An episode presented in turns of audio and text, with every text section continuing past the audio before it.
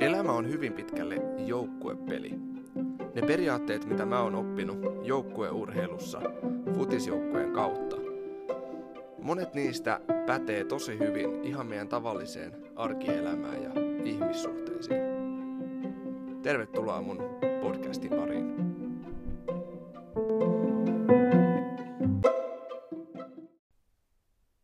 Tervetuloa tähän joukkuepeliä käsittelevän sarjan viimeiseen jaksoon. Mä oon otsikoinut tämän setin tällä tavalla, että joukkueena hävitään ja joukkueena voitetaan ja voittoja on lupa juhlia. Tämä on semmoinen periaate, mitä joukkueen lajeissa, tämä on semmoinen laini, mitä joukkueen lajeissa paljon toistetaan, että joukkueena hävitään ja joukkueena voitetaan. Ja tämä on tosi semmoinen mun mielestä hieno ja arvokas oppitunti, mikä joukkueurheilussa lapsille ja nuorille annetaan. Et todella jokaisella joukkueen jäsenellä on oma tärkeä osansa ja roolinsa. Ja toisaalta taas ää, me ei voida niin kuin jotain yksittäistä henkilöä syyttää meidän häviöistä. Vaikka yksittäinen henkilö tekisi, tekisikin jonkun katastrofaalisen virheen ottelussa ja sen takia vaikka omissa soi, niin tota, seuraava peli saattaa kuitenkin olla niin, että itse on se, joka tekee sen katastrofaalisen virheen. Eli, eli jokainen tekee virheitä, kukaan ei ole täydellinen ja, ja sen takia niin, ää, se tavallaan ei pidä ottaa niin vakavasti sitä, jos aina ei onnistu.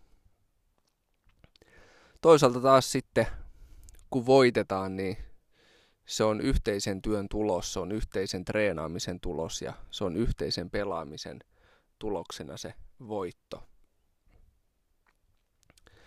Mä itse on luonteeltani aika semmonen eteenpäin pyrkivä ja tavoitteellinen ja mä oon aika semmonen toiminnallinen ihminen. Katon aina eteenpäin ja en, en hirveästi muistele menneitä tai katte, katsele taaksepäin ja ja tota, mulle sellainen jotenkin onnistumisten juhliminen tai semmoinen niin pysähtyminen, se, pyhä, pysähtyminen sen äärelle, että hei, nyt, nyt mä oon tyytyväinen niin kuin saavutukseeni tai nyt, mä, nyt tämä on hyvä, tämä on riittävää, niin, niin, niin se on mulle aika sellaista harvinaista tai vaikeaa ja on joutunut sitä opettelemaan ja haluan opetella sitä vieläkin, että oikeasti niin on tilanteita, jolloin voi todeta, että hei, tämä on ihan hyvä tai tämä on ihan riittävä. Ja voi olla tyytyväinen ja aidosti iloita ja aidosti juhlia sitä, mitä on saavuttanut. Mä uskon, että tämä on myös semmoinen meidän länsimaisessa kulttuurissa aika vahvasti sisällä. Ainakin suomalaisessa tällainen, että jotenkin rima on aika korkealla – niissä tavoitteissa ja saavutuksissa, mitä yritetään saada saavutettua ja jotenkin varmaan aika moni kokee sellatti, ettei koskaan ole tavallaan tarpeeksi. Joskus voi olla hyvä laskea rimoja ja tyytyä vähempään. Joukkueena pelaamisessa on se, hieno, se hienoa, että, että jos joku muu tekee onnistuneen siirron, niin, niin tota, se sataa omaankin laariin, koska ollaan samaa joukkuetta. Et me voidaan myöskin oikeasti iloita toisten saavutuksista ja toisten onnistumisista. Jos me nähdään heidät sillä tavalla, että hei, me ollaan samaa tiimiä, me ollaan samaa jengiä. Mahtava homma. se ei aina ole helppoa.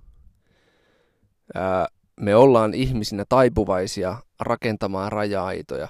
Me ollaan taipuvaisia näkemään enemmän erilaisuutta kuin, kuin jotenkin yhteistä tai yhtäläisyyttä. Me ollaan taipuvaisia rakentamaan muureja sen sijaan, että me rakennettaisiin siltoja. Mutta siitä huolimatta niin kannattaa opetella tällaista joukkuepeliasennetta ja joukkuepeliajattelutapaa. Kannattaa opetella sitä ihan kaikilla elämän osa-alueilla.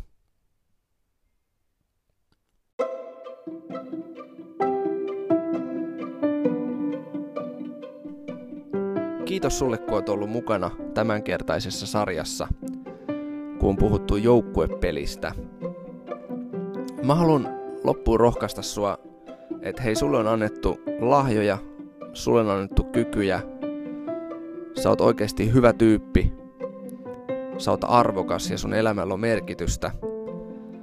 Tutustu rohkeasti ittees ja näe itelläs ne lahjat, mitä sulla oikeasti on Ymmärrä, että niillä voi tehdä paljon hyvää. Niillä voi olla rakentamassa parempaa maailmaa. Ja oo myös rohkeasti utelias toisia ihmisiä ja heidän lahjojaan kohtaa. Ja oo valmis nostamaan ja rohkaisemaan heitä heidän lahjoissaan ja heidän kutsumuksessaan. Kaikkea hyvää sulle